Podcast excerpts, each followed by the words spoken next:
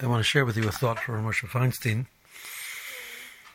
So, uh, in Parshas Chukas starts with the, the halachas of Paraduma, Chazal point out that Paraduma is Mataras Atmeim, Matames Ataharim. So it has in it these conflicting elements, something which can be beneficial in one way, can be negative in another way. Uh, so we're accustomed to look at that as being a unique concept. Um, that's the chukah b'kadosh baruch Hu, that here specifically one thing can ha- have two functions. But Moshe points out that in the in the world of midas, this is actually a common concept, and it's called Zois Chukas HaTorah because it's not limited to here, but actually this is an area which which is, it finds its expression in many areas of Torah as well. For example, so a person, uh, the midah of being a person who's mafazer he he spends money easily. It says when it comes to the area of tzedakah, within range, that is a very, very positive thing. He's not uh, cheap and he's not stingy. He's comfortable spending large sums of money giving large sums of money. When it comes to a person's own finances, that's something which is negative. If a person will take that midah and turn it around, and when it comes to his own finances, spend large sums of money, when it comes to tzedakah, he would limit himself and be, stingy. So that midah, which in one in some ways is positive, can end up being negative.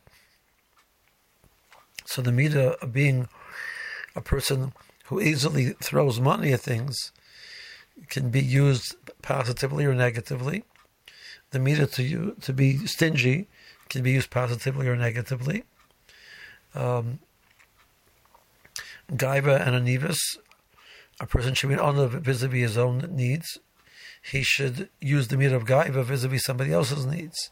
That you you have to understand, you have to give him cover, you have to, etc. So the same action, when used for one person, can be a very positive thing. Used in a different situation, can be a very negative thing. Knowing when to use something positively or negatively is one of the biggest challenges of the Void of Torah. But the idea that we should be across the board and always the same, where as it sounds on paper like a very good idea, it's not a very good idea. So a person is always very, careful with how he spends. So he will limit the amount that he gives to tzedakah. Um, that wasn't the positive thing. The fact that he does, the fact that he uses it for his, his own finances. He doesn't just waste the money. That is a positive thing. Um, the Rambam, the, the the the Rambam talks about this idea of the middle road. The truth is, according to this, there isn't necessarily a middle.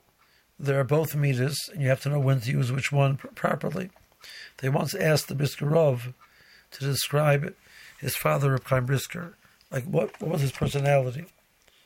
And the Brisker Rav answered that his father was a person who had trained himself to use the different midas at the right time. And the time was to be to take a strong stand, he would take a strong stand. The time would be proper, proper to be mavater, he'd be mavater.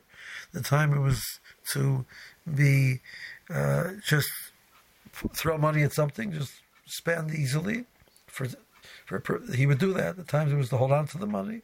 He would do that as well. He had the ability to use the right midah at the appropriate time. Rav Gifter said the same thing about it. Alta tells a Rav, tells, tells a Rav, so that the midah of control, when to use the right midah at the right time, is connected to the midah of Seder, of having a self control. Seder doesn't necessarily just mean being orderly, but there has to be an element of self control, which allows him to use each thing at the proper time. And the Rebbe calls this the Mila Bechira. The Mila Bechira is that I'm not just doing things because they have a certain nature. I'm choosing how to, how when to use something. So we went from this being a specific issue by Paraduma to a general concept of how the whole Torah works, and this is rooted in the concept of Bechira, so it makes sense why it's called Zois Chukas HaTorah. This is the foundation of all of the Torah, this concept.